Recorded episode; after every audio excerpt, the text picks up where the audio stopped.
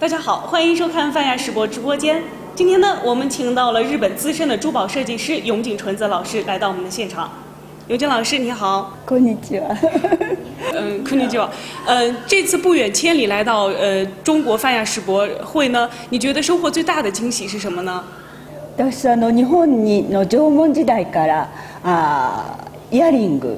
でこういう大きなというイヤリングがありました。それがあの。こちらの方に、え現在でも使われている方がいらっしゃるということに非常にロマンを感じ昔からあ来てみたかったんですで今回初めて、えこの展覧会があるのに来まして、えまず非常に原石がたくさん豊富に取れるっていうこととそういうことで想像力が非常に湧き上がりました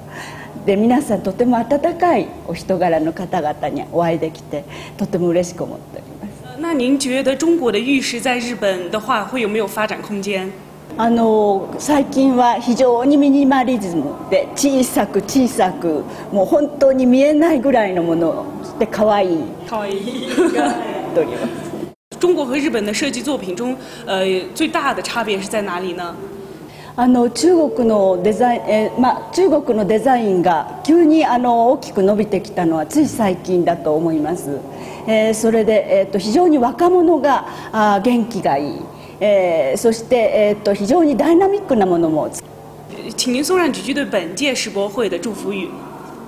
もう活気があふれて、えー、未来のある素敵な展示会だと思いますますます大きく発展すると思います本次的泛亚直播直播间到此结束了，我们下期再见。